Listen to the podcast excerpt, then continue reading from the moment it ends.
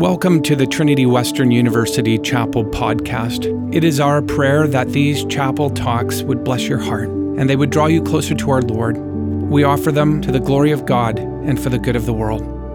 Hey, while we're getting here, let's give it up and give gratitude for the musicians. I want to hear it. I want to hear it louder. Let's also give gratitude to the people behind the board. They don't often get enough praise for the work that they do to enable us to do what we do here.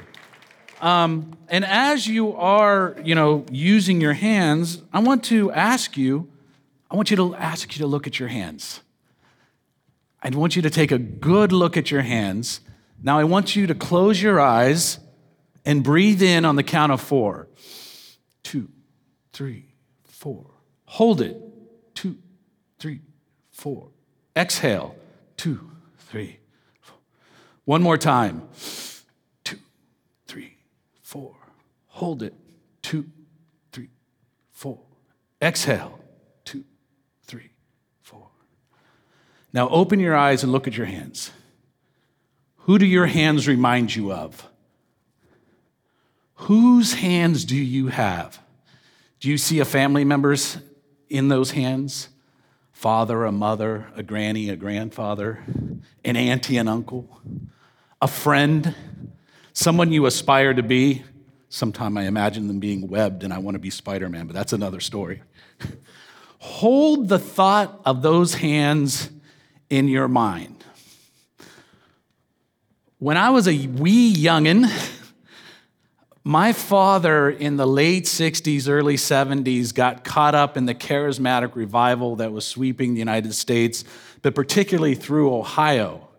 Now, he had married my mother, and my mother was from Italy. Therefore, he had to go through CCD and commit to being a Roman Catholic.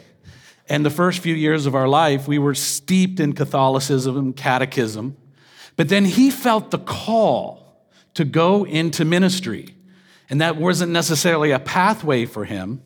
So through prayer and through a and serendipitous path, wound up at Elim Bible Seminary in upstate New York, and then traveled with his family, basically quit his full time job, packed up three boys who were just a year apart, and along with my mother, moved to Southern California and got swept up in the Azusa Street revival, if any of you know that particular Pentecostal movement. So we caught the sort of hangover of that frame. And he would come into our bedroom every evening and because he was doing his undergraduate studies starting at the age of 24 with three boys, characters like Kierkegaard, Wittgenstein, what he called the busy bees of, of, of and Barth and Bonhoeffer, these were characters that he would tell stories about. He was basically reworking the lectures that he was getting in seminary. He would also be reading Tolkien and C.S. Lewis and Madeleine L'Engle and those we did that, you know, that's how we grew up. And every night, three boys in the same room, he would walk over. We had this sort of uh, chain that the light was on. And he would grab the chain and then turn around and say, You know what Buechner said? Vocation is that sweet spot of your great joy and the world's great need. Now think on that as you go to sleep turn off the light, and it would be darkness. And he did that every night between probably ages of seven to 13. I still get calls from him. Hey, Scott, you know what the great vocation is? Yeah, Pop, it's where my, voca- where my joy and need come together. Have you figured it out yet? I'm still working on it, Pop. I'm still working on it, right? And that's a thing, it's we're working on it. Well, today we're asking the same question. What does it mean to be Imago Dei, wonderfully knitted creations in a world that's increasingly getting more and more mucked up, and we're called to be salt and light. So, how do we hold that and hold space for each other while at the same time thinking about where are those moments of joy? So, the title Joygantic that came from my daughter when she said, Hey, Papa, the movies you make are kind of joygantic. I said, Ooh, let me write that down. I'm going to quote you. It's the best, it's the best review I've ever got. Okay, I want to see the next slide. They're, they're, uh, I, I, need to look at my notes because for some reason Paul Rudd sticks in my mind, but it's Robb Rutledge is the researcher from the London School of Economics who actually created the happiness formula. This is the formula for joy. Now, you come to my office, I'll break this down. It's really interesting. But the crux of this is it's not that your experience matters. What matters is does the expectation of a what you're about to experience live up to or live down? So it's the expectation that matters, and expectation affects program. Well, I'm not so interested in formulas and algorithms and equations, but what I am interested in is let's see what's next here. Moments, movements of gratitude, of participation, of creativity. Let me unpack those a little bit. All three of them are bound up in this notion that the shortest distance between two people is a story. And if I can learn to enter in and actively listen to your story, and you actively listen to my story, we might be able to learn things from each other we might not normally know. So I want to leave you with three takeaways today that guaranteed will add to your joyganticness. And a year from now, two years from now, or five years from now, you're to run into me and I'm to ask you to buy me a cup of coffee because that's what I do. And you're to go, you know, Scott, call me Scott. I did this and my life was more joyful. So here we go. Gratitude. If you wake up every morning and did that thing with your hands and thought about a person or a place that you want to express gratitude and hold that person or place in your mind, that's going to open up, uh, uh, let's say, a, a harmonic modification in the joy waves of the world.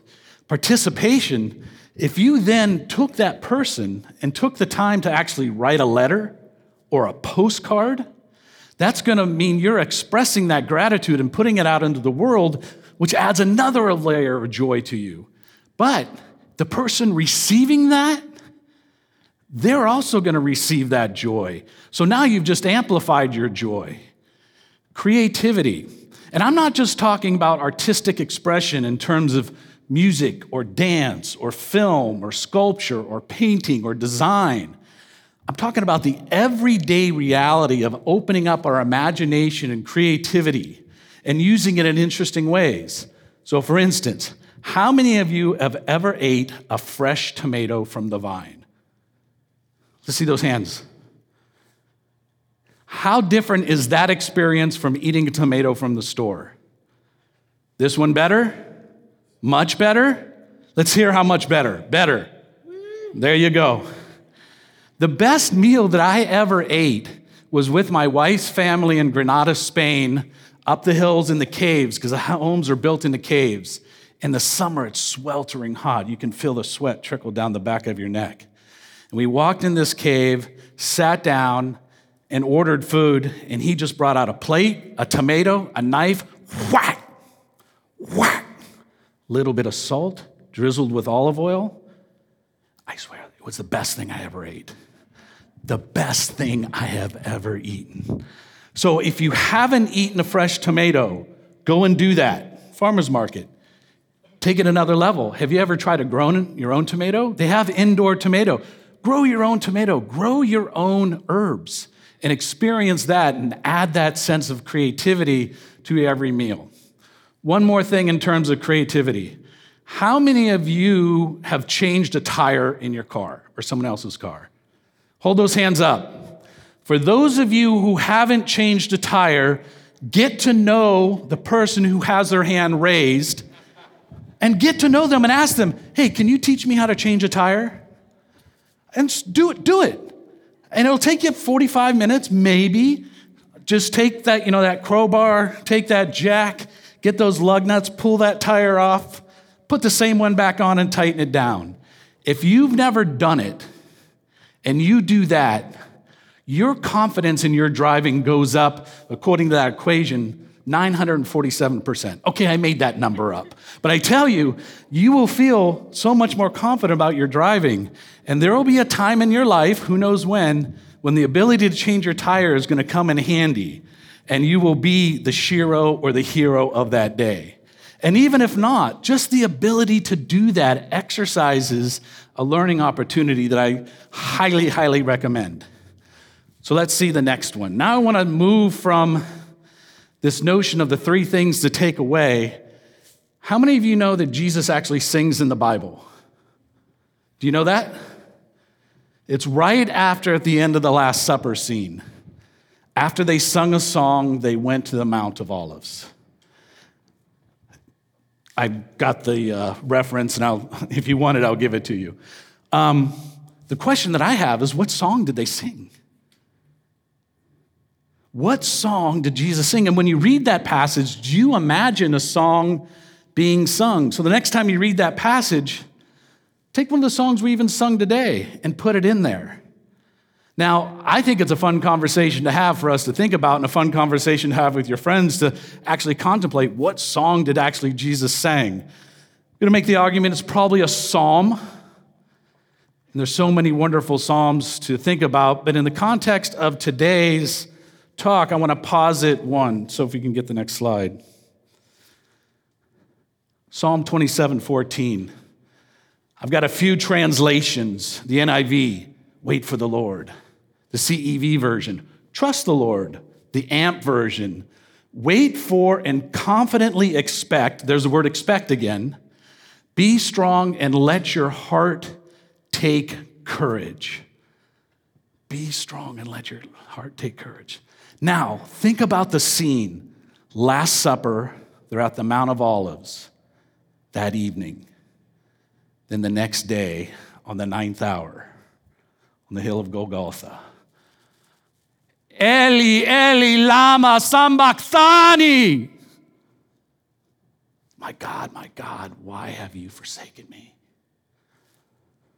Whoa. I mean, is that the direct opposite of joygantic? Is there more of an existential cry than we've ever heard? Well, let's think about this notion of waiting. How do we wait confidently? Next slide. So, the waiting, Tom Petty wrote, The waiting is the hardest part. The Rolling Stones sang a song, I'm just waiting on a friend. Well, one of the amazing aspects of the tradition that we're all connected with, especially at a place like Trinity, Father, Son, Holy Ghost. If you take that word friend and you think of friend as advocate or helper, Holy Ghost, we have friend. And the action of that friend is in this Greek word found over 100 times in the New Testament, allelon, which is defined as mutuality, reciprocity. And if we unpack that, I'm not going to read all these passages, but I'll send you the slides and you can look them up on the next slide. I like this one teach one another from Colossians, build up one another from Romans, stir up, provoke one another with good works from Hebrews. So hold those. How do we learn to expectantly wait and be confident? We do that with the help of a friend Holy Spirit, and with the support of each other in terms of leaning towards what are we becoming. So, in this next slide, I had the uh, honor and privilege, along with my wife Angelica, to work with a group of teachers and artists and students and cultural activists in South Africa to make a film called Mazazaki. Can we see the next slide? And that, I'll just let it play.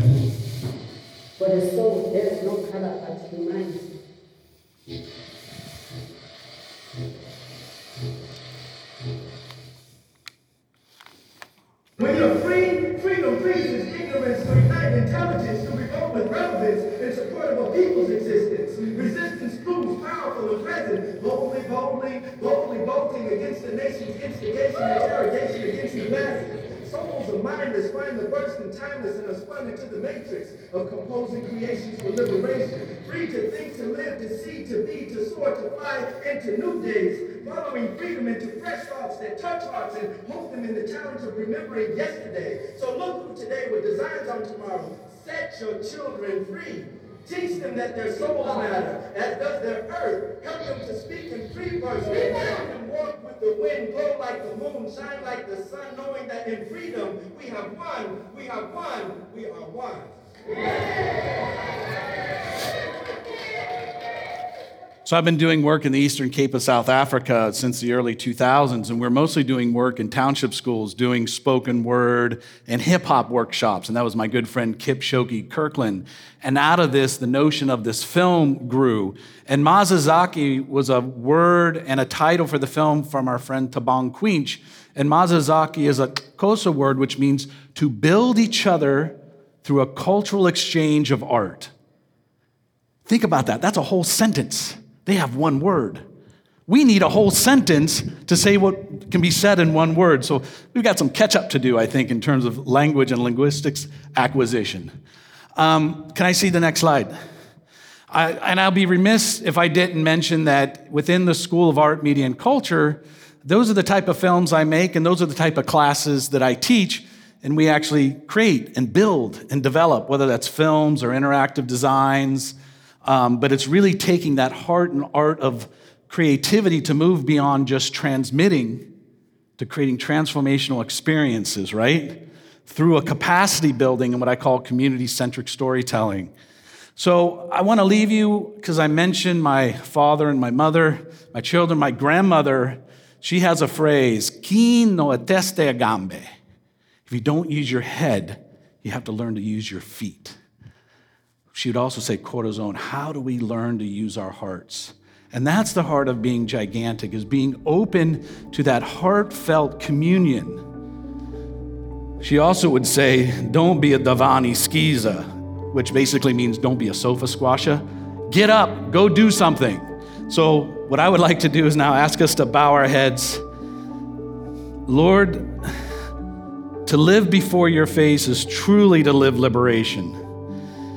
And living in your presence isn't a benefit or a privilege, it's actually a commitment and a service. And we pray for bold love, deep care, rich community, and for that gentle, winsome witness and a readiness to give reason for the hope within us. In Jesus' name, amen.